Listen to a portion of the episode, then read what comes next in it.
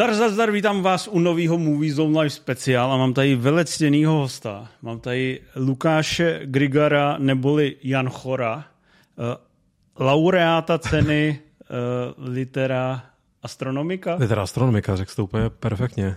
Člověk, který se vyzná nejen v popkultuře, ale i v astrofyzice, což je kombinace, která se nám dneska bude zatraceně moc hodit, protože, jak víte z nápisu a z náhledového obrázku, tak dneska budeme mluvit o epické sci-fi Interstellar a já jsem nechtěl, aby to bylo jenom taková ta klasický uh, zaseli tam kukuřici a pak ji prodali a do toho moje naprosto uh, nekontrolovatelná honírna nad kvalitami toho filmu, ale chtěl jsem, aby i ty eh, laický diváci eh, jednak získali novou perspektivu, ale i věděli, jestli je to třeba chytrý film, vědecký hmm. film.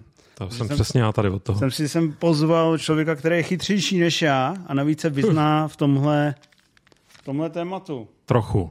No, kolikrát jsi viděl Interstellar? Čoče, dostkrát ve skutečnosti, protože v kině jsem to viděl třikrát, jednou v IMAXu a potom jsem to viděl několikrát a to nevím, jestli mám se takhle hned na začátek odkopat, ale udělám to. Já mám jednu úchylku, já jsem začal sledovat lidi, co koukají na filmy, jejich reakce. Mě to baví. Ne teda na celý sestřih, vždycky to musí být. Takže jsem to skrz ten sestřih, podle mě viděl ještě tak, jako jestli se dá říct, jsem to viděl. No prostě jsem si to osvěžil minimálně třeba pětkrát, šestkrát. Takže jsou nějaký roky. youtubeři nebo astrofyzici, co se koukají a nereagují na to? Občas to je obojí, no. Občas to jsou youtuberští astrofyzici nebo astrofyzikální youtubeři. No prostě mě baví eh, sledovat právě často lidi, kteří jsou úplně třeba z jiného uh, no, generace, jsem chtěl říct, prostě z jiného těsta a pouštěj si nejradši teda koukám, když si pustí něco starého, nějakou klasiku, třeba Robocopa, vidějí to poprvé v životě v roce 2023 nebo 4, to mě baví, ale ten Interstellar je taky hodně často takhle pouštěný a já, já saju ty jejich emoce, pokud teda nějaký dávají na venek, když to sledujou. Takže jsem to viděl teďka v poslední době utržkovitě docela doskrát. No. Lukáš je samozřejmě herní publicista, eh, podcaster. Bohužel. Eh, člověk, který se vyzná ve filmech, dlouhou dobu byl i náš režisér Movies on Life. Několikrát si tam vstoupil se všech, nevím, jestli k tobě doputovali ty humorné sestřihy. Já vím, že to existuje, chtěl jsem se někdy pustit. A minimálně, minimálně jednou si vyhodil Rimziho z vysílání, nebo jo, dvakrát. Myslím, že jedno, no, jednou určitě, ale myslím, že pokud dvakrát, tak v obou případech to bylo stejně jako domluvený, že jo.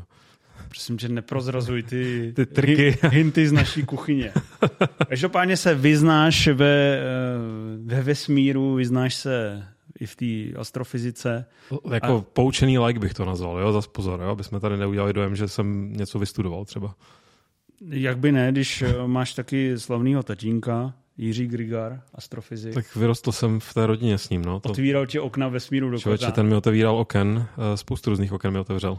A ty tím pádem víš, jakoby to je vlastně hrozně populární subžánr, nějaký, ať už space opery nebo dramata z vesmíru. Jasně. Eh, ty bys dokázal říct, jaký filmy jsou v té vědecké komunitě respektovaný?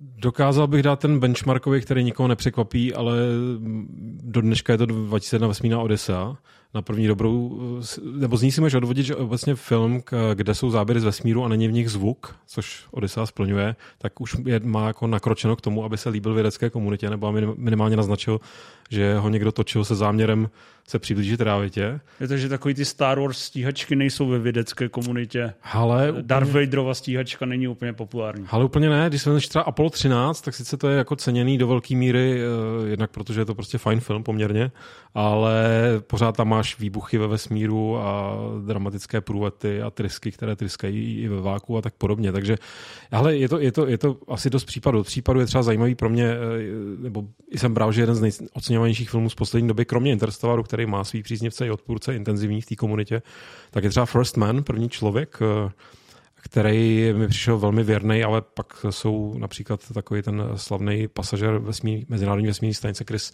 Chris Hadfield se jmenuje, tak ten eh, hodně eh, do toho tepal, že se mu to nelíbilo, jak tam v tom filmu jsou všichni hrozně smutní a v depresi, přitom jako objevání kosmu je radost a, a veselí. Hmm.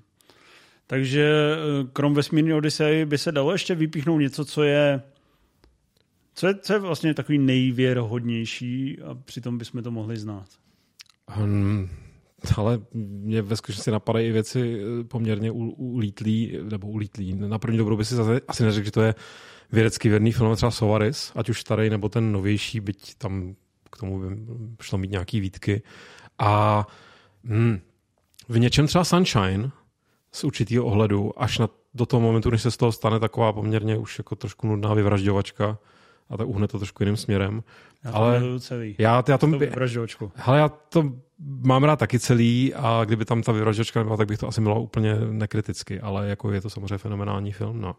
Ale pak, pak jsou asi nějaký obskurnější záležitosti. Uh, teď si, teď si že uh, je to z posledních pár let, je to francouzská režisérka, myslím, je to velmi artová záležitost, uh, jak se to jmenovalo? Claire s uh, Robertem Pattinsonem? Myslím, že to, to, to je ono, jo. Je to nějaký ten Afterlife, Čiže Afterlife, ten potom je to něco jako high, high, high, high, hi-fi, high five, high five ve vesmíru. Teď si nezabavím, že mám prostě okno, bohužel ne vesmíru do kořán, okno v mozku. Ale my, kromě toho, že tady můžeme stříhat, což samozřejmě neuděláme, protože nechcem lidi Christopher Nolan mi nestříhal, hele. Připravit o tady tohle zážitek. Navíc nám High Life. High Life, skutečně.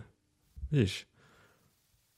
A já, tak, tak to je považován za velmi zajímavou jako studia, ale tak to je zase jako film, který míří asi trošku někam jinam, než by jsou dvě to... hvězdičky, mistr hlad znuděný tři. No, to tak odpovídá, no. Ale jako...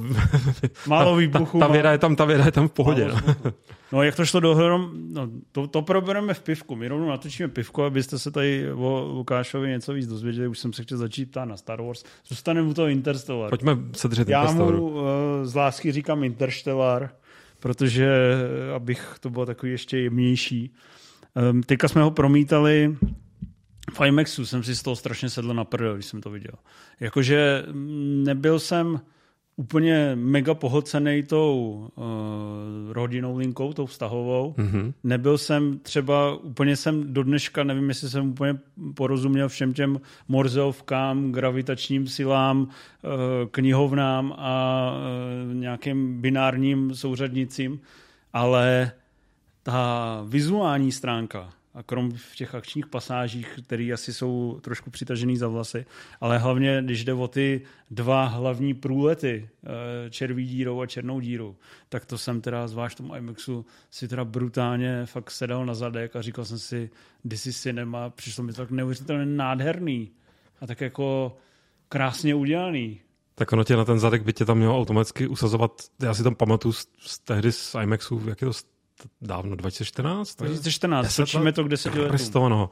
Tak eh, jak mě usazovalo do sedačky nejenom ten zvuk, eh, typicky Nolanovsky eh, prostě nabustovaný, ale ty varhany, ten, ten Zimmer, který, se kterým já mám sice takový ambivalentní vztah, ale tady, tady jako za mě opravdu Interstellar z 30, 40, ne 50% dělá Zimmerův soundtrack.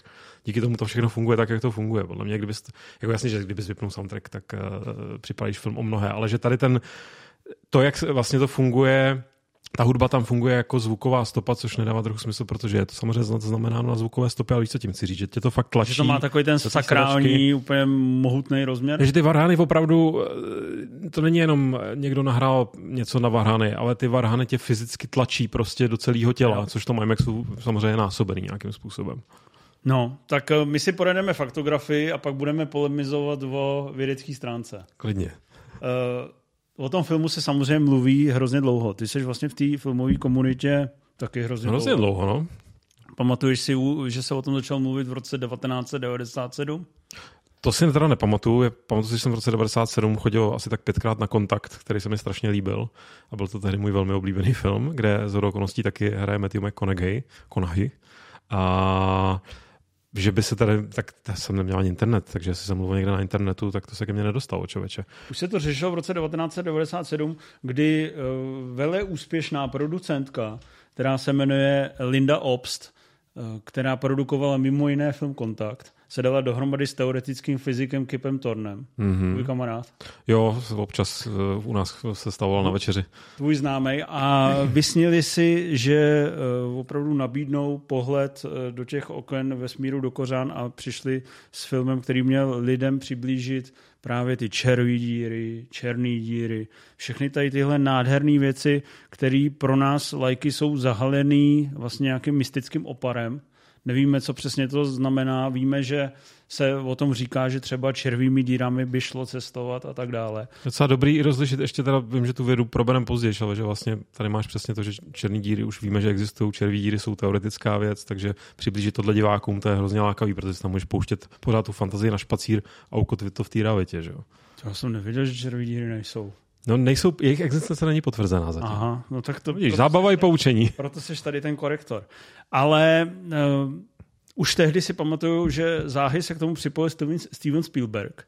A že právě si pamatuju, že vznikaly novinky jako Steven Spielberg uh, natočí Interstellar, ten sci-fi opus, kde se bude cestovat červými dírami mm-hmm. a vznikne z toho prostě neuvěřitelná vesmírná podívaná. Uh, on u toho projektu byl připojený poměrně dlouho. Samozřejmě problém je, že uh, Steven Spielberg je poměrně uh, hodně vytížený tvůrce, má těch projektů před sebou hrozně moc a má jich před sebou i hrozně moc, když už má osm křížků na krku. A... Tehdy měl co dělat, tehdy že ho chystal Artificial Intelligence tou dobou, předpokládám, pomalu už. Respektive ještě ne, protože Kubrick byl ještě naživu. Chystal Artificial Intelligence Dobře. Schylovalo se k Artificial Intelligence, eh, schylovalo se k Minority Report, vlastně se schylovalo k válce světu. No, spousta sci-fi, no. Velký sci-fi v období a vypadalo to, že Interstellar se do toho připojí, ale uh, nakonec eh, to tak nedopadlo, protože, jak všichni víte, Steven Spielberg měl svoji společnost DreamWorks uh, SKG, která spolupracovala s Disneym, neboli jejich distribuční filiálkou Touchstone a tady tenhle Interstellar, ten koncept vznikal pod uh, společností Paramount, která samozřejmě byla s Disneym v konkurenčním vztahu. Takže jednak kvůli uh, nabitýmu diáři Stevena Spielberga, který nás potřeboval oslňovat furt nějakými jinými věcmi, ale i kvůli tady týhle, tomuhle produkčnímu nesouladu se do toho Spielberg nakonec nezapojil, a zapojil se do toho až uh, o deset let později uh, Jonathan Nolan. Máš Bratr. ho rád? Ale mám ho rád, protože mám pocit, že uh, že, že on, on vždycky, když ty projekty jsou v té fázi, kdy, kdy se na tom ještě podílí on, kdy třeba píše ty scénáře a tak podobně, tak je všechno, tak je, tak je všechno v takovém, jako v takové rovnováze. A já teď tady nechci úplně rozebírat svůj ambivalentní vztah k Nolanovi, který obnáší velkou lásku i určitou jako um, určitý jako negativní aspekty.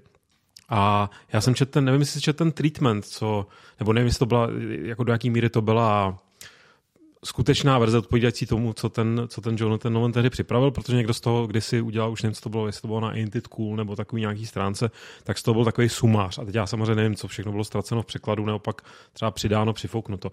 A ten treatment byl teda jako trochu jiný film vlastně. A v, o čem byl ten film? Nebo takhle, ta, dá se krátce říct, že v zásadě spousta věcí eh, ve smyslu potřebujeme letět a najít nějakou novou planetu pro lidi zůstává, ale prostě na těch planetách se dějí úplně jiné věci. Ty planety jsou mnohem, je to takový skoro víc avatar, nemyslím teď, eh, že by tam běhali modrý, vysoký, vocasí eh, kočko lidi, ale že to je, jsou džungle pestrobarevný a že třeba na některých těch planetách už jsou jako Číňani, kteří se tam dostali dřív, protože poslali svoje rakety a z toho tam vzniká takový konflikt. Je teda pravda, že ten, ten tým je strašně jako zajímavý, ale já osobně jsem rád. Jsou lidi, kteří by ti řekli, že škoda, že nevznik ten film, co tehdy Jonathan Nolan prostě napsal v nějakém tom draftu, nebo já říkám treatment, zaměnil ty slova asi. Ale já jsem teda rád, že nakonec vzniknul ten Interstellar, který vzniknul. Mě to už přišlo taky... Když řeknu, že tam to bylo tehdy překombinovaný, což v kontextu toho, že Interstellar není úplně přímočarý film, jo, tak si dovedeš asi představit, že to byla fakt, to bylo spíš na seriál, prostě sto divnej, než... Eh, Star Trek. Možná. Už tady něco takového bylo, to je pravda. Vycházel se z osmistránkového nástřelu od toho, eh, od toho Kipa Torna. Jonathan Nolan to rozpracoval dál, ale nerozpracoval to do té finální podoby, protože pak k tomu naskočil jeden jeho talentovaný bratříček. Bratříček eh, toho se snažil prodávat už eh, někdy kolem toho roku 2007. Říkal, že tento člověk asi se prosadí ještě výrazněji, než to vypadalo, že se prosadí. Měl za sebou Memento Insomnia. Ale pak definitivně v roce 2012 do toho naskočil Christopher Nolan, dneska velice velebený. Eh, když budete tohle video poslouchat, bude to zhruba měsíc, než dostane Oscara za Oppenheimera. Za režii? Uh, myslím si, že dostane za film. Za všechno, že to sklidí. Dostane za film a asi dostane i za režii.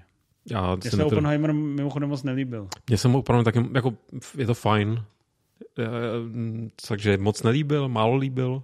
Je to tak. Mně se líbil, ale ne moc. Mě to zklamalo, ale to je na jinou debatu. Rozhodně. To je na po Oscarovou debatu.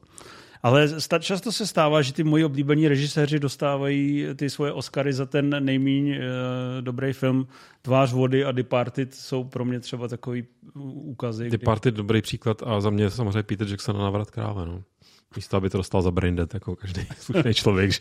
No líbí se mi jako uh, podcaster, který mluví o Tolkienově světě, že tady hejtíš návrat krále pod Prahově. To je strašný film, no ale pojďme zpátky k Interstellar. Naskočil tam Christopher Nolan a udělalo se z toho ten tvar, který znáte dneska. Samozřejmě postupem času, uh, do toho naskočil rok 2012, byl, od, naskočil tam už jako jeden z nejvelebenějších tvůrců uh, té první Ačkový filmařské ligy, samozřejmě jeden z nejvelebenějších tvůrců Hollywoodu, protože za sebou už měl toho temného rytíře.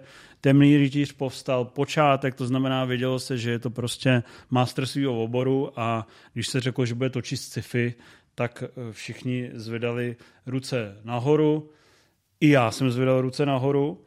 A to jsem nevěděl, že to nebude taková jako úplně, víš co, já bych si typoval, že když jsem slyšel právě, že to bude ten Interstellar, tak bych si myslel, že to bude takový to hardcore na hraně zítřka, takový trošku jako míň, mel, míň melodramatický, míň mm-hmm. vztahový, míň rodinný. Já jsem si myslel, že to bude víc jako mezigalaktický, eh, ne, že bych čekal Valeriana a ne týden divu, ale jak se to má tisíc planet nebo tak nějaká jo. věc. To úplně ne, ale myslel jsem, že Interstellar tak to bude skutečně mezi těma, tak ono to je mezi hvězdama pochopitelně a je to jiná galaxie a tak dále, ale víš, že jsem myslel, že to bude vzdálenější budoucnost, že to bude fakt hard, hard sci-fi, byť oh, je to hard sci-fi, je to prostě hard sci-fi v vzdálenější budoucnosti jsem očekával.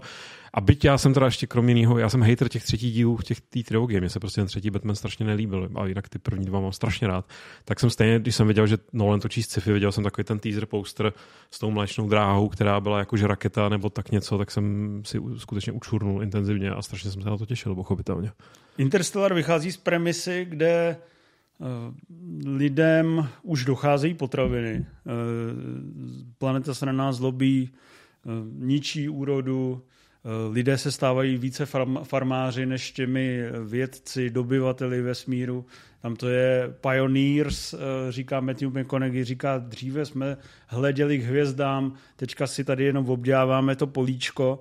A to samozřejmě ještě tuplem po té covidové po té covidové epidemii, to na tebe zapůsobilo. No? Po té, eh, když vidíš, že na světě už je skoro 7 miliard lidí, možná už je, a teď víš, že ty eh, otepluje se země, to znamená, přicházejí nové výzvy, klimatická krize, nebude voda, někde nebude jídlo. Fialová drahota. Lidi budou umírat, lidi budou trpět. Tak si myslím, že tyhle věci, které tam jsou v základu, ta premisa, že eh, na čase nabývají spíš na důležitosti a na trefnosti. Je fakt, že já už tehdy jsem trošku si říkal, proč tam vymýšlí nějakou, eh, nějakou jako pra, nějaké prašné bouře, které jako decimují eh, naše rostliny, které potom už neplodí a my teda... Sněď.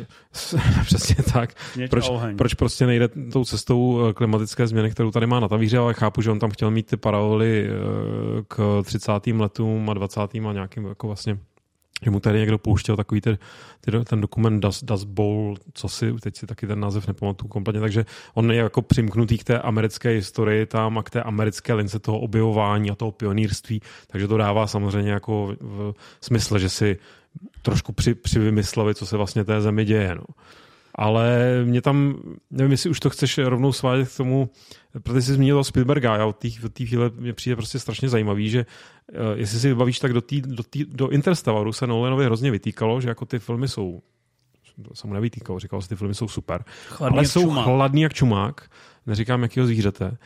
A jak, že ten Spielberg, ten to prostě umí, ten tam dá tu, tu rodinu a to srdíčko. A mě trošku přišlo na první dobu, že on to tam teda se rozhodl, OK, podržte mi pivo, a já vám ukážu 100 Spielbergů eh, na, na jednou.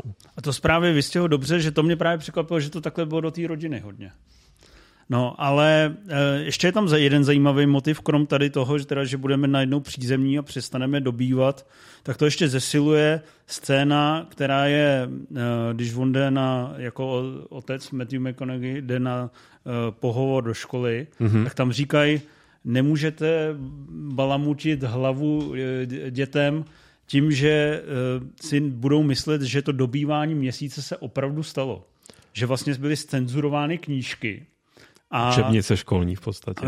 Školní učebnice a bylo vyškrtnuto z osnov a bylo tam napsáno, že eh, ten, to slavné dobývání měsíce tím Apolem 11, že je to všechno fake, podvod, to znamená, jak si to teďka čteme v těch konspiračních teoriích, tvůj tatínek občas čelí nějakému takovému modrému člověku v českém rozhlase. to se taky stane uh, Myslím, že trauma z toho má do teďka. Uh, tak uh, že i tenhle motiv je vlastně zajímavý. Ale to, to brutálně nezestálo, nebo naopak, co je opak zestálo, omládlo tenhle ten motiv, protože dneska, když se podíváš, co se děje v některých těch amerických státech, kde vlastně se z učebnic vyhazují třeba eh, jako zmínky o otrokářství a tak podobně.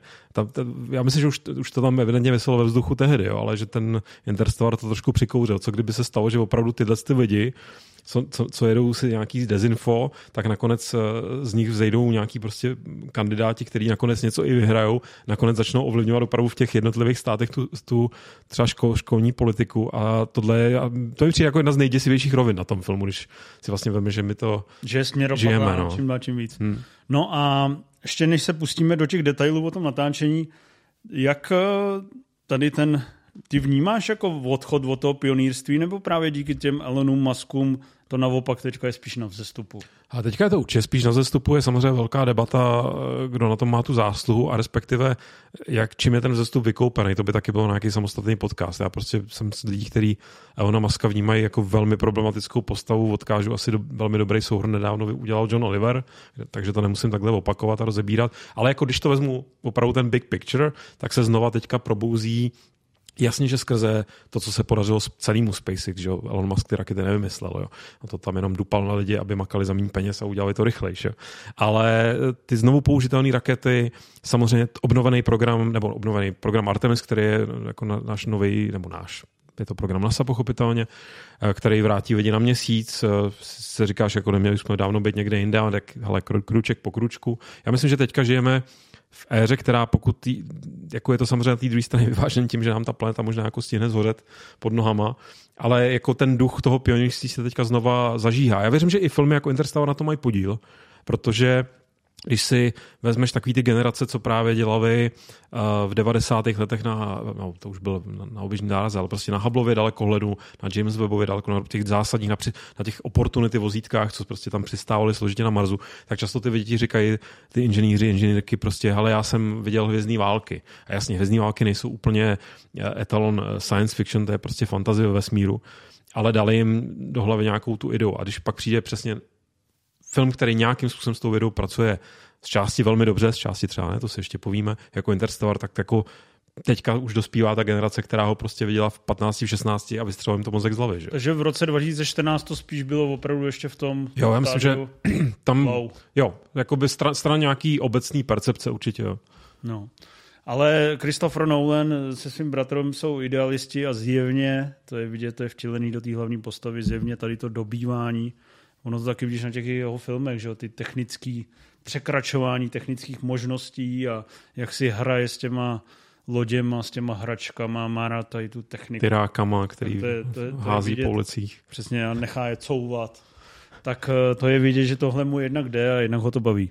Christopher Nolan byl tehdy už velká hvězda, takže přesto, že se snažil o to, aby to byl příběh eh, v podstatě obyčejné rodiny, která si tam někde farmaří, hospodářovává si to svoje políčko, tak samozřejmě mu tam naskákala spousta hvězd. Naskočil mu tam Matthew McConaughey, který měl ale za úkol hrát to velice civilně, což si myslím, že je poloha, která mu velice svědčí. Nevím, jestli si ho viděl v Bláznovu zlatu Lemra Lína a jak ztratit kluka v deseti dnech. A, ne. Ale viděl jsem z toho klipy, takže tuším. To znamená, méně ukazoval břišáky a svůj dokonalý úsměv a více... Je fakt, že do tílka tam nejde někde, teda do tílka, bez tílka chci říct. Ne, on tam mimochodem je půlku filmu jenom v té eh, svojí bundě a pak ji nosí Jessica Chastain, to je takové hezké pomrknutí. Vidíš, to jsem si nevšiml někdy. Eh, já jsem si to všiml, že jsem to viděl skoro dvakrát eh, během jednoho týdne. A, ale ten cast byl celkově strašně nabitý, když nebudeme spoilerovat a zmiňovat jednu hvězdu, která dokonce ani nechodila na premiéry. To bylo velké překvapení. tak eh, nebudeme vám to prozrazovat, ale bylo to velký překvapení, nebyl nikde uvedený a nechodil na premiéry. Přitom jako je to mega hvězda, za kterou by třeba Ridley Scott by takovouhle hvězdu klidně kolem ní natočil celý film. To by se mohlo stát, no. klidně nějakou sci-fi, která vypadá jak eh, sequel uh, Interstellaru. Co, co na jedné planetě. No, tak uh, se tady objevila spousta jiných hvězd. Uh, Jessica Chastain, která uh, tam hraje takovou uh, moudrou zrsku. Objevuje se tam Casey Affleck, uh, poměrně smutné roli. Michael Caine, klasicky mentorsky, tentokrát i rýmuje. Máš rád ty mentorské role Michaela Caina? No, nemám úplně rád, když eh, dvorní herec je jako obsazován do úplně stejných rolí. Bavilo mě, kdyby to bylo pestřejší, ale jinak mám strašně rád Michaela Caina už od muže, který chtěl být králem, takže can go wrong with Michael To jsou ještě 70, ne? Jo, to je s Connerem 74 nebo 5, myslím. No, takže jsi nakoukal všechny ty jeho kriminálky a tak? Všechny určitě ne, ale rozhodně patří mezi moje oblíbené herce ze staré školy, jak se říká. To je dobře.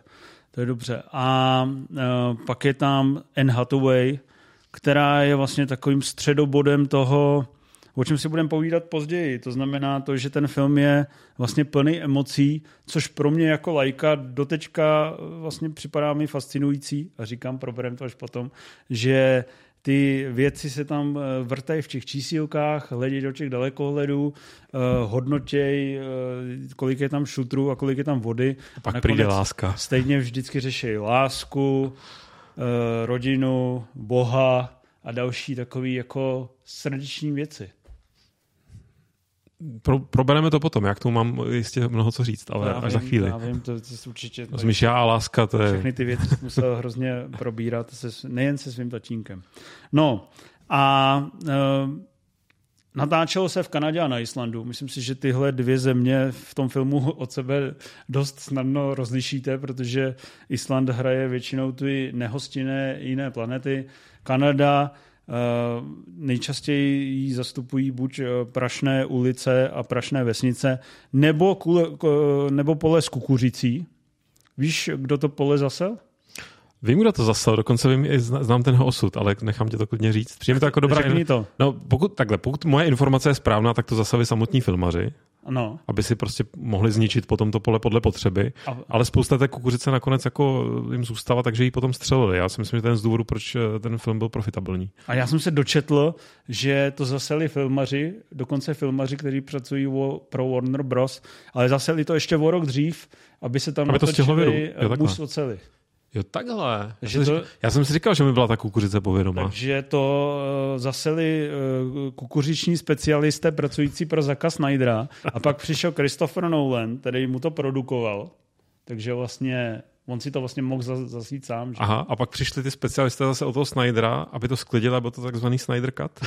Ho, ho, já se naliju pivo mezi tím, no nic. Uh, kukuřice byla do velké míry, ne do velké míry, byla lehce zničena, protože tam samozřejmě museli projet autíčkem v jedné scéně, v jedné scéně jí tam zapalují, ale furt tam zbylo spousta lánů kukuřice, kterou se nevyplácelo uh, buď odkupovat, nebo ji tam digitálně dodělávat, takže se to pak pěkně sklidilo, prodalo, tím se snížily náklady. A co se z toho kukuřice vyrobilo? Film byl rentabilní. Popcorn. Popcornový film doslova. Dobře. Tak Já myslím, že to je určitě nějaká narážka, víš? Jako, že... říčky ti jdou. Uh, jak se to vezme, no? Christopher Nolan a Jonathan Nolan uh, hodně vycházeli z jiných slavných filmů, který se odehrávají ve vesmíru. Krom toho, že je tady film 2001 Vesmírná Odisa, z něhož čerpají skoro všichni filmaři, kteří to se sci-fi myslí vážně, tak samozřejmě klasiky jako Vetřelec, Blade Runner, Hvězdné války, blízká setkání třetího druhu a spousta dalších, protože eh, je samozřejmě nejlepší pustit si tady tu knihovnu, krom toho, že tam vidíte krásná vyprávění, tak tam vidíte i různá technologická udělátka, která je pak dobré použít ve svém filmu. Ale musím říct, že na to konto jsem byl hrozně rád, nebo ocenil jsem, že Interstellar možná, ať už se inspiroval kýmkoliv, jakkoliv, tak zároveň za mě minimálně do toho velkého mainstreamového hollywoodského filmu přinesl dost jako nový look těch uh, vesmírných scén, jako v těch, těch vesmírných interiérů. tím právě, jak to točili trochu jinak, že tam nebyly ty green screeny tolik, nebo rozhodně ne tím klasickým způsobem, že prostě místo okna té lodi máš green screen, ale že tam že byly ty obří obrazovky, které jim to tam promítaly těm hercům dovnitř a nejenom, že díky tomu Matthew McConaughey mohl reagovat eh, možná o 20% intenzivněji, ale už jenom co to dělá se světlem, v těch interiérech. To si všimněte, když si třeba pustíte Interstellar po letech, nebo nedej bože poprvé, tak eh, když se vlastně pohybuje ta kamera uvnitř eh, nějaké té kosmické lodi, tak to podle mě vypadá je, to, je tam nějaký posun právě od těch samozřejmě skvěle vypadajících vetřelců a strašně působých atmosférických, ale je to ten posun k tomu, že to vypadá plus minus, jak to asi vypadá, kdyby si jako, sedl když do lodi. si pustím Apollo 13, tak to budu vidět jinak než Interstellar. Já myslím, že trochu ano. Samozřejmě i proto, že teda v, v Apollo mají ten problém, že jim tam toho moc za těmi okny nesvítí. Přesně, no. A moc jim tam toho ani nezbylo, ne? To je druhá věc. No. ale, ale minimálně oproti jiným, myslím, že si pustíš třeba 2010 Vesmírnou Odiseu, kde se taky hodně pohybujeme v nějaké lodi, je to takové světlejší a akčnější. A když si určitě pustíš, tak kontakt není asi správný příklad, protože tam ta loď funguje trošku úplně jinak, ale, ale fakt si myslím, že, nebo měl jsem ten pocit, uh, tak nějak podvědomě ještě předtím, než jsem si potom dohledával, jak to vlastně točili, tak když jsem prostě tam tom tehdy v kině byl, tak myšlel, že ten Interstellar má jiný vesmírný look celkově, i teda potom samozřejmě v těch exteriérech zase z jiných důvodů, ke kterým se asi dostaneme. A k tím se dostaneme teď. Skvěle. Protože byla to první spolupráce s kameramanem, který má krásný jméno a má navíc úžasný skills. Hojte, fan Hojtema, byl... On je německý kameraman, ale i on je jeho Afričan, myslím, nebo tak něco? Není nevím, já jsem si myslel, že to vím, ale teďka si teda myslím, že to nevím. Tak jo, já, promiň, to, tak jsem tě... já to mezi tě vygooglu. Dobře. Hojte fan Hojtema. Tam je zajímavý, že on nahradil eh, dvorního spolupracovníka Christophera Nolana Valiho Fistra. Vali Fister si řekl už dost, nebudu tady eh, snímat ty nejlepší filmy na světě, nebudu dvorním kameramanem jednoho z nejchválenějších režisérů už ty temný rytíře a počátky vidět nebudu, nebudu, nebudu je snímat. Udělám to líp. Udělám to líp, dám tam přesah a natočím sci-fi Transcendence, která stála asi 100 milionů dolarů, málem pohřbila uh, kariéru Johnnyho Deppa, vlastně už možná pohřbila, ale rozhodně definitivně pohřbila kariéru Valiho Fistra, který od té doby už nenatočil ani žádný film jako kameraman, ani žádný film jako režisér. Teď se spekuluje o tom, že by snad připravuje nějaký jiný, uh, jiný, jiný projekt, ale kameraman, který nasnímal úžasně dokonalý trik a spoustu dalších prostě famozních, se takhle nechal si vlastně zničit kariéru, já nevím, jestli se někdy vrátí, ale takhle se vlastně nechat úplně sám chtěl, sebe od, popravit. Já bych chtěl slyšet, jako, co, co, co, byla, co, co ho tak zlámalo k tomu Transcendence a proč si myslel, že to je dobrý nápad. A... Ty jsi to i viděl, ne? Ale já jsem po recenzích jsem se neodvážil, pustil jsem si trailery, pustil jsem si potom zpětně pár scén a neodvážil jsem se to vidět. Nebo ne, neodvážil, abych to samozřejmě zvládnul, ale já strašně nerad se, já, já vlastně celou svoji kariéru uh, si zakládám jakože filmového kritika nebo tak člověka, který má rád filmy, si zakládám na tom, že nechodím na špatné filmy a docela se mi to daří. Že filmů, které jsem viděl a byly vložně špatné, tak jako málo. Možná si takhle nechám, možná by Transcendence byla transcendentální zážitek, ale skoro bych se vsadil, že ne. Hojte van Hojtema je švýcarský. Fakt? Já, já jsem si... A on, víš, proč jsem si to možná myslel? Netočil o nějaký ten právě film...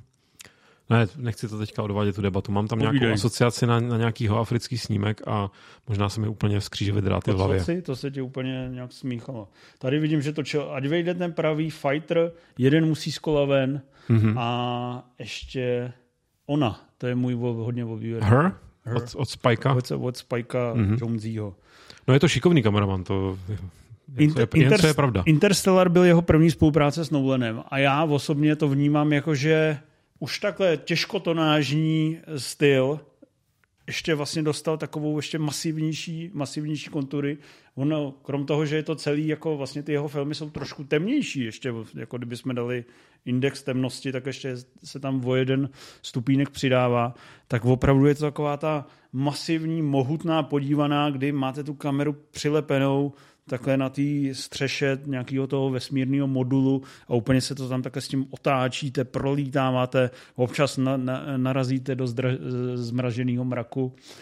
No, ale držíš se toho objektu, že vlastně nemáš takovou tu kameru, která by byla sama nějaká kouzelná kosmická loď, co si může letět kamkoliv. Jo? Neříkám, že tam je pár krásných celků, kdy prostě ta endurance je, se blíží nebo je kolem prstenců Saturnu a pak letí do černé díry a do černé, červí díry.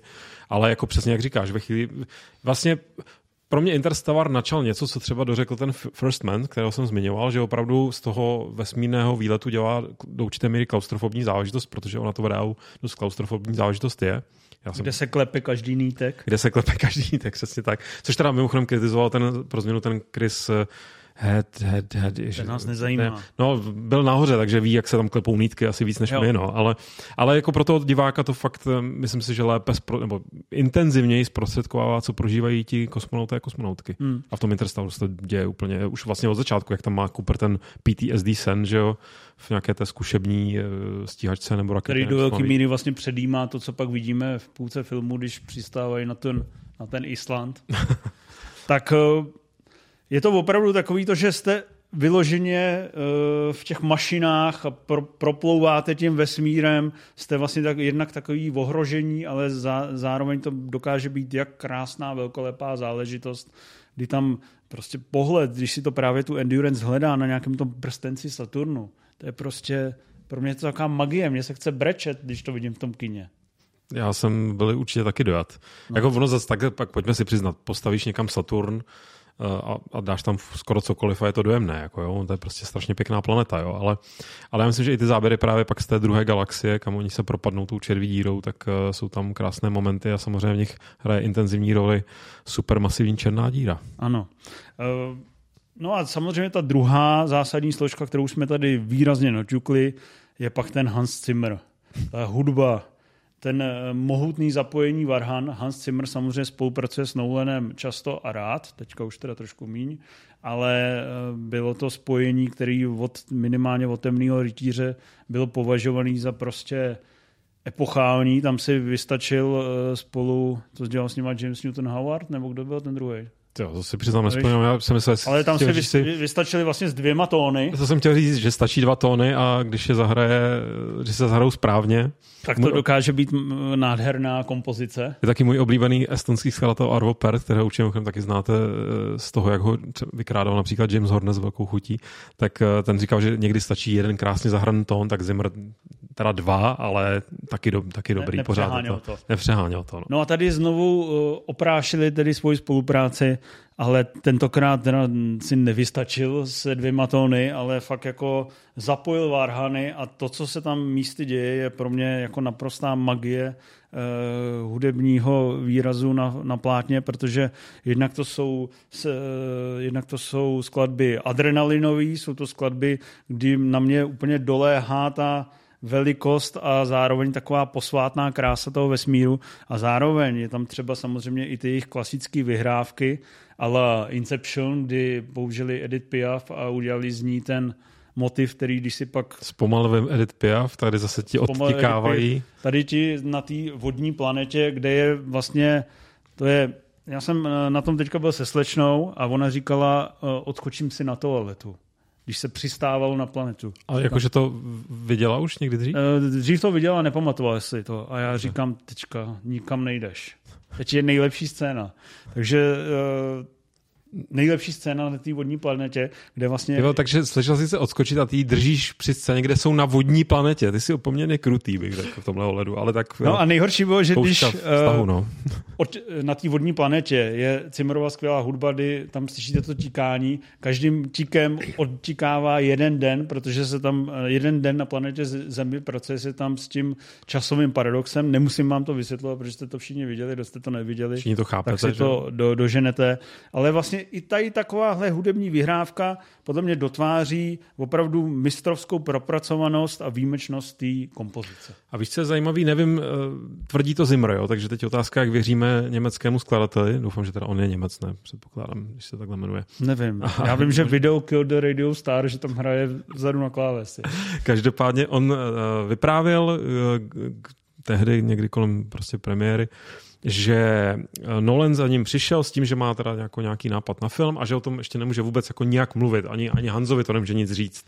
A tak, ale že by potřeboval nějaký jako nástřel toho motivu nebo něčeho, nějaký jako nenutně ústřední motiv, ale prostě nějakou hudbu, která, kolem které se mu to začne ten kreativní tvůrčí mozek eh, žhavit. A a že prý mu, tak mu říká, hele, tak ale musíš mi dát jako něco, něco mi řekni jako k tomu. A no, on začal mluvit, že vlastně tam bude asi dost důležité v tom filmu jako vztah toho rodiče k tomu dítěti a začal vyprávět o svém vztahu, Nolanově vztahu, a teď nevím, jestli Nolan má syna nebo dceru, nebo jich má víc prostě ke svým dětem. Možná tehdy bylo jenom jedno, to netuším. Takže Zimmer si říkal, hm, hm, hm, a složil, on nemluví o tom, co to bylo za hudbu, ale podle mě to jsou ty něžné tóny, které jsou slyšet například ve skladbě Stay, eh, v té Stay bez teček, eh, protože na tom soundtracku je to i s tečkama. Tohle je ta, to je ta hudba, co hraje, když eh, když Mac, Matthew McConaughey odchází od své dcery a ona Stříc vesmírnému a ona že, ona, že ne a on, on jí říká tam to se cerebne jako don't leave me like this a don't let me leave like this nebo tak něco. Tak já myslím, že tohle jsou ty tóny a Zimmer, když to teda potom nějak jako nahrál, protože je genius, tak to udělal že ho za hodinu, tak potom to posílal Nolanovi, nebo on si to přišel poslechnout a že tam samozřejmě dojatý, nejspíš plakající Nolan, tak řekl, teďka konečně vím, co je jako duše toho filmu. Takže za tu rodinnou linku nebo za tu sílu té rodinné linky může ve skutečnosti i to, co Zimmer tehdy složil vlastně ještě bez Varhan. No já jsem si tohle samozřejmě přečetl, že věc, kterou on složil za den, byla o dva roky později uh, středobodem toho soundtracku, který udělal za dva roky. Vlastně pak no, protože podle mě potom dva roky ladil zvuk těch varhan. mi to klasický keci. Ale jedno, jestli to dělali rok nebo dva, já si myslím, že ve skutečnosti mnohem víc času strávili laděním toho zvuku těch varhan. A to chci jenom zdůraznit, že tam fakt nejde na tom soundtracku a proto je super to slyšet na dobrém zvukovém systému, ideálně v IMAXu, ale věřím, že určitě spousta z vás disponuje nějakou úžasnou audio sestavu doma. Já ne tak uh, ideálně ne na peckách aspoň, no. Tak ty máš tady nějaký normální sluchátka. To mě mimochodem děsí, když se dívám na ty lidi, co koukají. Takhle na iPhoneu tady z toho repráčku. like, jak, to, jak, jak, to zamýšlel David Lynch, jo? vždycky si představil, že budou lidi. Ale to mě dostává, když koukám na ty lidi, co sledují ty, na ty reakce a oni třeba si pouští Dunu a mají pecky a každý má jenom jednu. Jo, takhle. A pouští si Dunu. A říkají nic moc zvuk. Ne, a říkají třeba, to je zajímavý. A si říkám, ty, ty, kdyby to viděli v kině, tak jim to ustřelí hlavu. No prostě uh, nejde jenom o to, že tam jsou varhany. Zmáčknu takhle akordy. Ty akordy, co tam jsou na varanách, um, umí podle mě to bys i ty zvládnu já taky. A to jsem prostě nýman v tomhle. Ale jde o to, jak jsou vyladěné ty frekvence, jak je to zamíchaný do toho a jak má třeba Nolanovy filmy občas jsou kritizovaný za poměry rámusu a dialogu a tak podobně, tak tady myslím, že to teda trefili parádně a že ta jako zvuková, nerad používám to kliše alchymie, ale toho opravdu, jaký frekvence tam pouštíš do toho diváka, v jaký míře, tak skrz ten soundtrack teda fungují na 3000%. V tom je ten film bezchybný. Dobře, audio, audio... jako audiofila ukončeno. No ale ještě je tam jedna uh, zajímavá složka, která samozřejmě už nás začíná dovádět uh, k tomu, k té naší disputaci, že samozřejmě Nolan, protože uh, vylíčil, jak teda ten jeho film bude oslovovat tady ty pionýry a ty dobyvatele vesmíru, tak navázal spolupráci jak s NASA, tak se SpaceX a díky tomu ten design a ty interiéry a samozřejmě díky vkladu různých chytři, chytřejších hlav, než jsou samotní filmaři, tak eh, díky tomu eh, to všechno dostalo ty správné kontury. Mě třeba fascinuje do dneška, už jsem to vlastně trošku zapomněl, když jsem to viděl v tom kině, naposledy jsem to viděl třeba před rokem, že vždycky mě vlastně fascinuje ten design těch robotů který samozřejmě vypadá, že vezmete Cybertruck, sundáte ty plechy, uděláte z toho robota, ale všude máš ty ve volím, buď máš tady, tady eh, dokonale čistý design ala Apple, anebo máš ten design ale číslo 5 žije, to znamená uh, totálně nepraktický. Mm-hmm. A tady opravdu vidíš design, který i když uvidíš za 20 let, tak vlastně bude vypadat plně funkční a přesvědčivý, podle mě. Já jsem z toho byl, to, to si dobře připomenu, jak jsem byl odvařený z těch robotů. Do dneška vlastně nevím, protože nejsem inženýr, nebo jestli něco jsem, tak rozhodně ne inženýr a nemám moc ani jako prostorovou představivost a tak tak jestli ty roboti opravdu jsou, by mohly být takhle funkční, jak potom nám ukáže v té, ne, že jo, všichni, podle mě všichni, když jsme to viděli, tak když tam poprvé se tam tak jako různě pohybovali, naklonil se tam na toho McConaugheyho a tak si říkal, jako, co to je za absolutně jako krabici, která musí být strašně nefunkční a potom na vodní planetě, jak to tam rozběhne pěkně, že jo. Ale to se o Nolanovi říká, že on musí být za každou cenu originální, že to občas je jeho jako eh, jeho tako, jako úskalí těch jeho filmů, že občas je to originalita jenom pro originalitu, ale v případě těch robotů já jsem rozhodně cenil, že jsem viděl vlastně po nevím jak dlouho, dlouhé době robota, jakého jsem ještě neviděl. Eh, zároveň mi přišli jako fakt pěkně napsaní, hezky namluvení a že vlastně celá ta linka jak si to tam pinkají mezi sebou. Já bych se skoro podíval na seriál, nějaký spin-off, kdy Matthew McConaughey a jeho robot Tars, myslím, že s ním zůstal. Tars. Takže potom zažívají dobrodružství napříč galaxií. A bude to teda víc kovbojka třeba. Nebo tak, no tak ten konec tam naznačuje, že druhý díl by byl možný.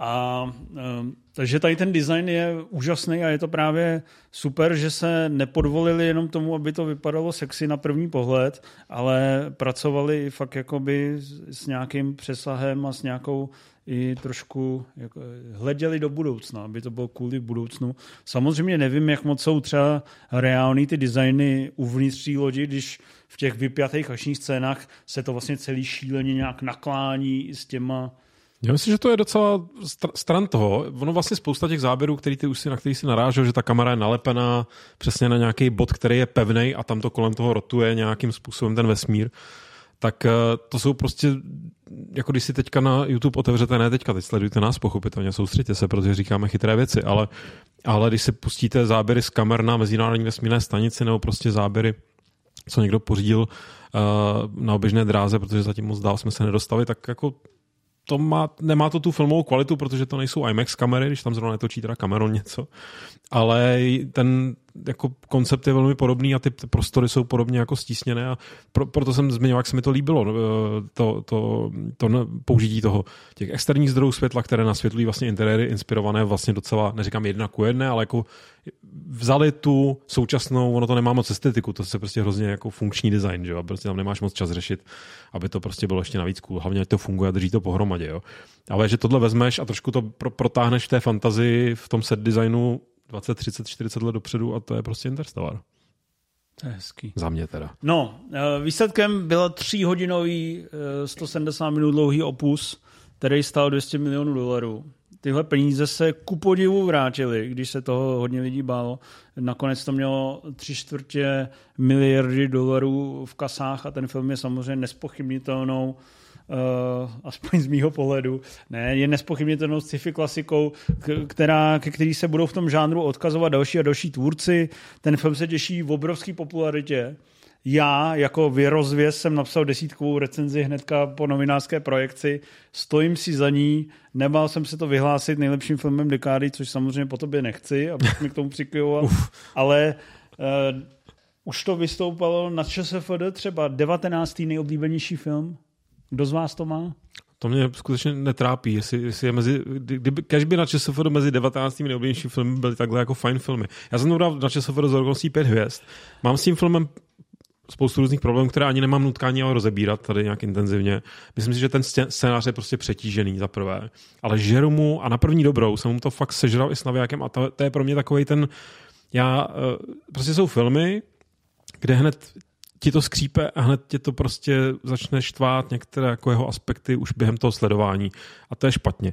A pak jsou filmy jako Interstellar, kde třeba zpětně si řekneš tohle možná a tamhle to a o tomhle si debatuješ a o tomhle si debatuješ, ale v tu chvíli, kdy prostě Cooper dokuje do roztočené tam té, té, té endurance a teď, teď prostě teď ta hudba jde nahoru prostě a a jak je tam ta už jedna podle mě z nejlepších hlášek, nebo ta hláška není sama sobě dobrá, ale ta, ten moment a ta delivery, kdy prostě uh, Tars nebo ten druhý mu řekne, to je nemožné a on řekne, no, it is necessary.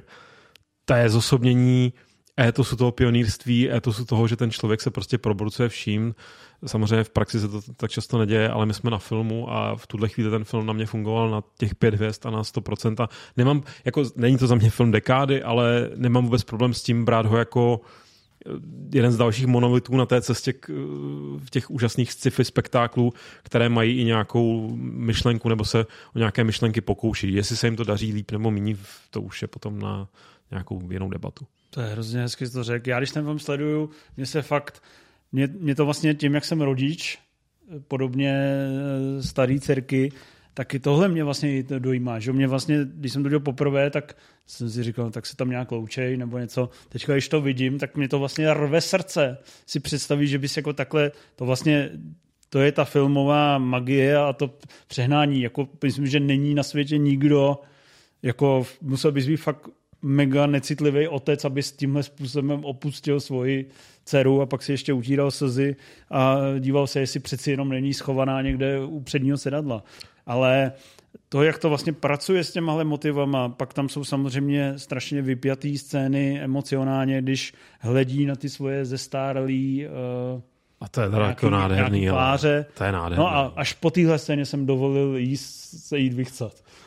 Protože jsem řekl, že u toho, jak on sleduje ty nahrávky, že to taky nemůže prostě vynechat. To máš jako za prvé, to máš mem materiál na, na dekády dopředu, ale za, za druhé je to prostě srdce rvoucí. A to mimochodem, když teda šla, tak uh, vynechala scénu, která už mě vlastně eh, dovádí uh, k té naší finální, kdy budeme uvažovat o smyslu toho filmu, že tam je ten dialog mezi Anne Hathaway, McConaugheym a tím třetím pánem, kdy oni si musí vybírat, na jakou další planetu poletějí. Mm-hmm. A ona vlastně řekne, že chce na planetu, kde je ten její bývalý milý že vlastně láska je ta věc, která eh, je mnohem důležitější než eh, matematické poučky a eh, kusy kamene a tak. A to je třeba pro mě taky strašně silná scéna a moc v kyně užívám. Pak si samozřejmě užívám ty další scény, ale je tohle důvod, proč vlastně u toho filmu jsem nejen neustále oslňovaný a bavený různýma akčníma atrakcema, po případě vlastně ještě zhrozený Eh, tím půlhodinovým eh, jakoby odskokem někam jinam k té naší hostující hvězdě, kterou nebudeme zmiňovat, kde je to zase úvaha o, o sobeckosti, o, eh, že ten, jestli ten nejlepší z nás nemůže náhodou selhat a tak mm-hmm, dále, mm-hmm. což je tam tak vlastně okatě dáváno na odiv. Ale díky tomu já vlastně to prožívám nejen v té rovině kochací a technologický a Nolanovsko precizní. Samozřejmě vím, že ten film je obtěžkaný spoustou motivů, dějí, ale zase si říkám těch 170 minut, což už je dneska takový klidný standard. Bohužel. tak aspoň to využívá fakt do mrtě. Ale fakt až do té finální tečky jsem emocionálně z toho rozjitřený a chce se mi u toho plakat.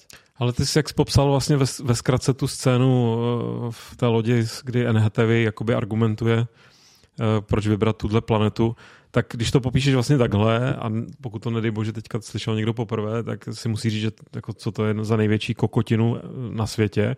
A jsou velmi intenzivní, příčetní, bych řekl, zároveň kritici, kteří právě kvůli tomu ten film nedávají. A já bych normálně si skoro řekl, že bych měl být na té jejich straně, protože tam to brousí, jako vlastně to brousí do EZA, jo, svým způsobem. Ale za mě to brousí do EZA jako že by si dal bludný balvan. Že bych sám sebe měl umlátit bludným balvanem. Ne, že za mě tam já, já nevidím uh, NHTV nebo tu, uh, jak ona se brand, brand, brandová, brand. tak uh, já nevidím člověka, který najednou přestane být vědcem a začne říkat, hele, možná jsou tady čakry, to bych jí umlátil já tím bludným balvanem. Já vidím člověka, který je úplně zoufalej, mají před sebou naprosto jako jednu špatnou volbu vedle špatné volby a on řekne, hele, jsme vlastně úplně v prdeli, já mám gut feeling, dejme na, na gut feeling. A jako pojďme si říct, že a teď já jsem ten člověk, který prostě uznává existenci gut feelingu, uznává existenci náhod a nepotřebuji jí vysvětlovat nějakou demencí, co si tady vymyslíme, že prostě moje aura je modrá a jsem škorpion, nebo, nebo to ani není znamení ve skutečnosti.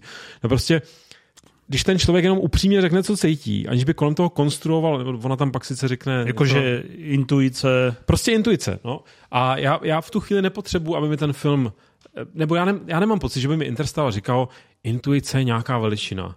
Jo, jak by mi to snažilo se mi to vnutit. On říká, hele, jsou tady věci mezi nebem a zemí, jak teda jeden můj dávný kolega vždycky rád říkal, například mraky, což v Interstellaru rozhodně, ale e, jsou tady věci mezi nebem a zemí, které prostě do, ve chvíli, kdy tam necpeme nějakou konstrukci tady naší, my, my v tu chvíli nevíme, my tomu nerozumíme, já nevím, proč cítím tu lásku, ale chci se podle ní rozhodnout To A- tam McConaughey vysvětlí.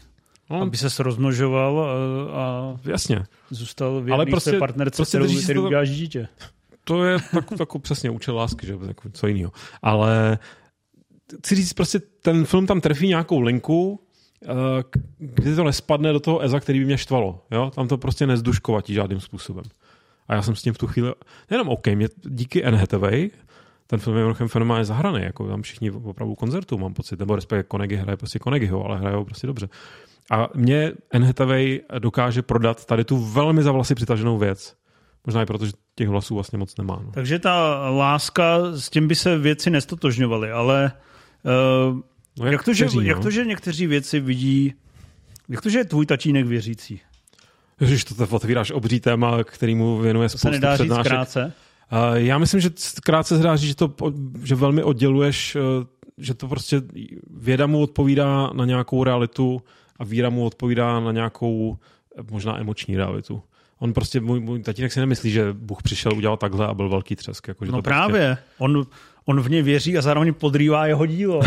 Prostě, to je prostě takový buřič, no. Ale, ale mimochodem v, v, v kontaktu uh, filmu, který jsme tady zmínili z roku 97, kde Matthew McConaughey hraje právě takového uh, teologického konzultanta, tak tam se tohle téma řeší poměrně intenzivně a byť si teda myslím, že tam padne pár takových velmi laciných jako eh, zkratek myšlenkových, eh, kdy on tam, víš co, on říká, je Jodie Foster, která tam hraje tu právě skeptičku, tu vědkyni a on jí říká, milovala si svého otce, který jí zemře na začátku filmu? A ona říká, no jasně, a on, dokaž to. A ona, úplně, ty jak to mám dokázat, jedině vírou, jako, nebo prostě, jo, to je samozřejmě úplně, v tu chvíli ten film se tváří, že je strašně jako chytrý, že hrozně dostal všechny, eh, kdo jsou skeptici a že ta víra tady má jako ten a takovýhle prostor.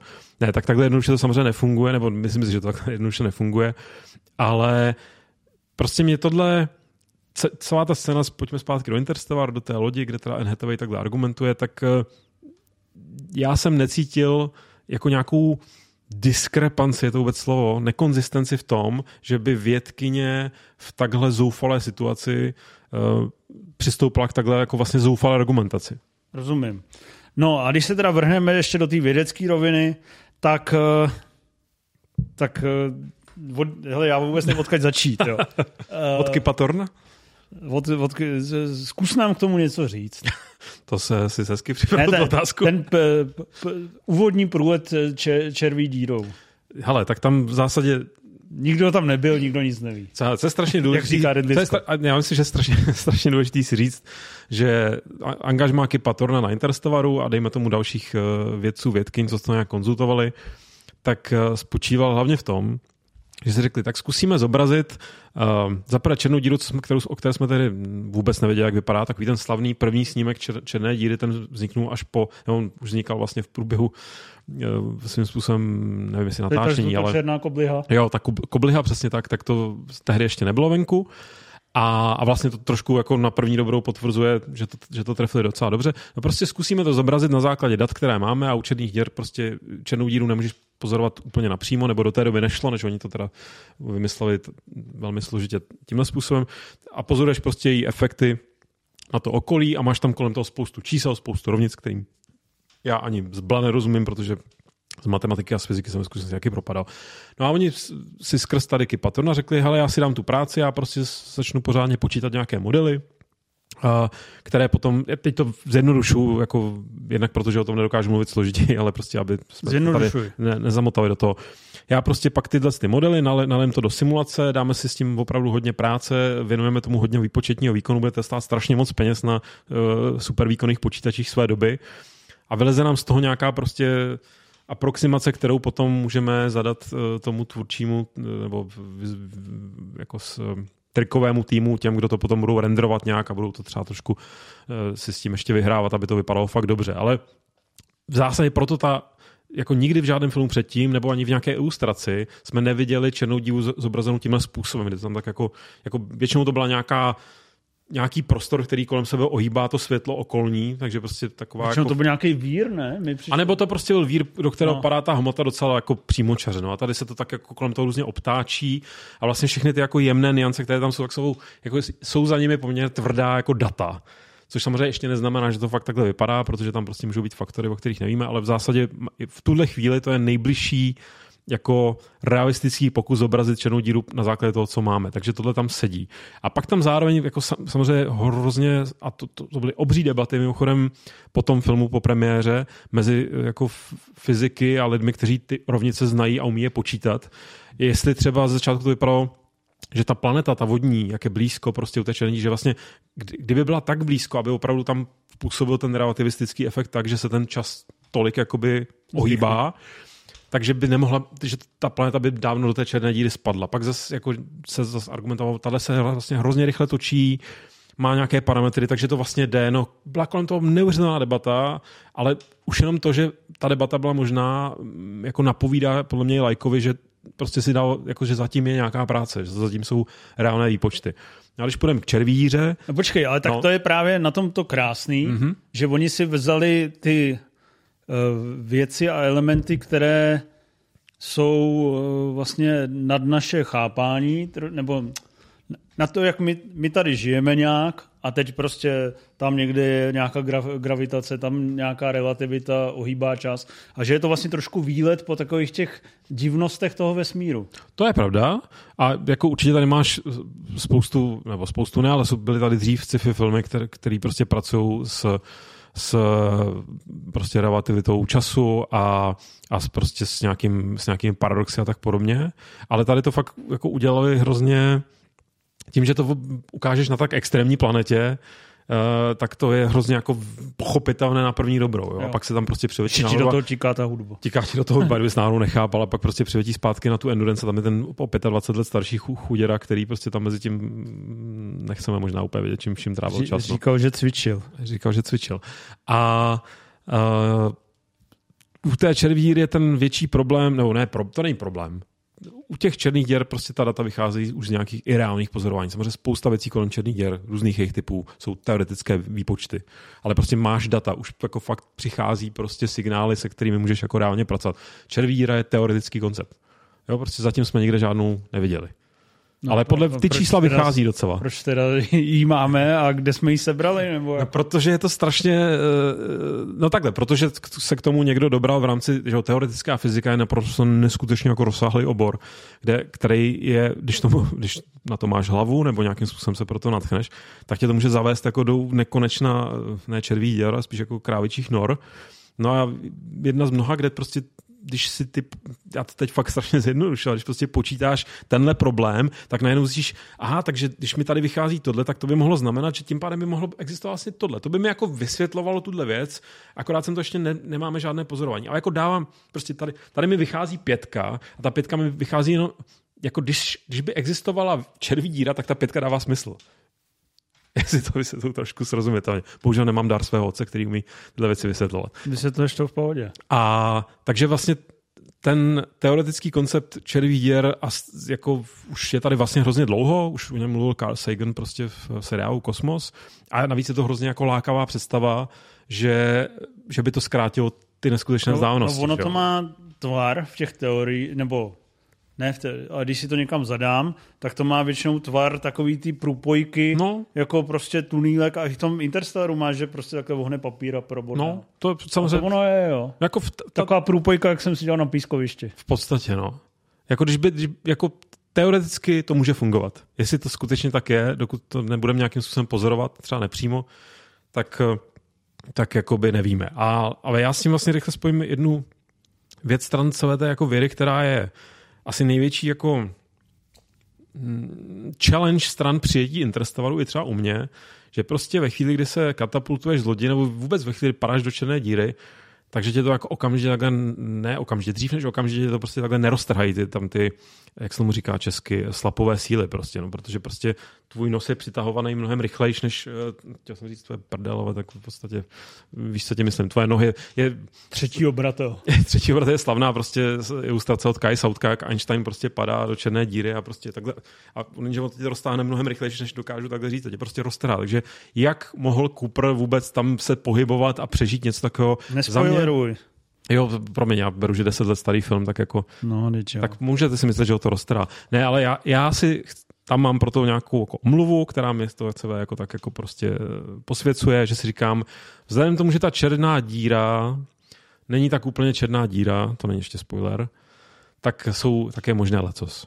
No, podle mě celý to finále, kdyby propojil se začátkem, kdy se vlastně ta v úzovkách červí díra zjeví u toho Saturnu, tak to vůbec nedává smysl. No to mě naopak právě, jo, protože to, že se zjeví u toho Saturnu, evidentně není náhoda. Jo. A někdo jo. je za to zodpovědný a já si myslím, že vlastně ten někdo je zodpovědný za to, že, to, že, že to. Že to, cihlu a postavil to. Cihlu k cihle a že, ten, že to toho McConaugheyho místo toho, aby ho to úplně rozšmelcoval, tak to s ním dělá něco jiného. No. Jo, takhle.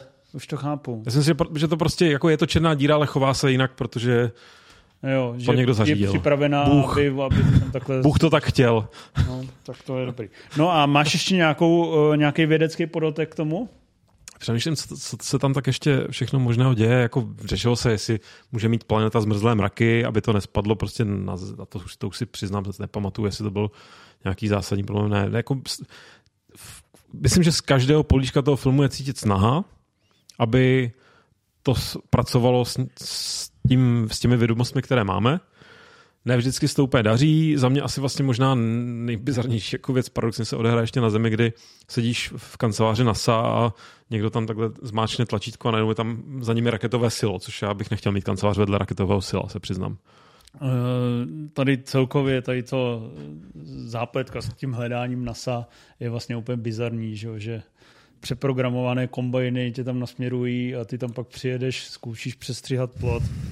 Ale do toho nebudeme rejpat, je to film, musíš se trošku nechat unášet. No, jak říkám, mě to uneslo navzdory věcem, které zpětně bych si třeba říkal, počkat, počkat, eh, to mi nějak nedává smysl. Ne, uneslo mě to až eh, za do nekonečna ještě dál. Mě to uneslo mega Dáváme i třetí projekci, protože první dvě jsou vyprodaný. To se může stát. Eh, v Brně, na, doufám, že třeba v Brně na podzim to taky promítneme.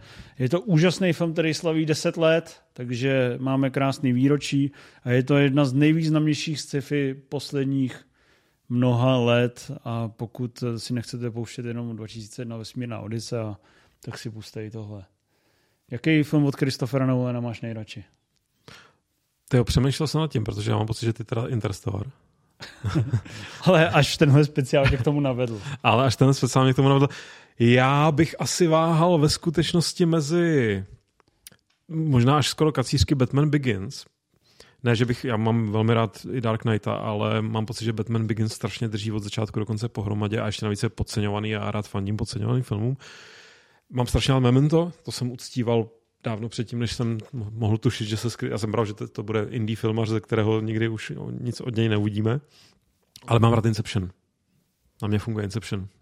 Od začátku do konce. Tak na mě trošku míň. Ale Interstellar je pecka. Takže si to puste, kochejte se, uvidíte opravdu velkou výpravnou podívanou a vlastně jak ten hrdina letí ke hvězdám, taky tady prostě to překračuje nějaký hranice. Chce vám to dát tu velkou filmovou podívanou, abyste se ustranuli a řekli si, kdy jsi cinema. A ne, nebo my bychom zůru k nebesům. Přesně tak, tak by to řekli v Česku. I Kary XB1 jsme nezmínili. Přitom je výborná. No, v restaurované verzi eh, doporučuji. Nedělal na ní tvůj táta? Tomu bylo tak 10. Ale můj táta vůbec nekouká na filmy, to je jeho jako zásek takový. Viděl, dokoupal jsem ho k vesmírné Odise, co jsem mu tehdy pustil doma na DVDčku a na konci jsem říkal, no to jsem nečekal, že to bude takový, takové, takové jako abstraktní. Jo, ještě mimochodem říkali, že tady ty uh, roboti jsou designovaný podle toho monolitu z vesmírné Odyssey. Ale to je podle mě už blbost. Podle mě to podle toho Cybertrucku, který vznikl až dávno. Já, to je hrozně, hrozně dobrá zmínka. Mně to teď teprve došlo, že, nebo, že Cybertruck je designovaný podle těch robotů. No. Takže puste si to, děkujeme za pozornost, snad se vám to líbilo i v netradiční sestavě a zdar.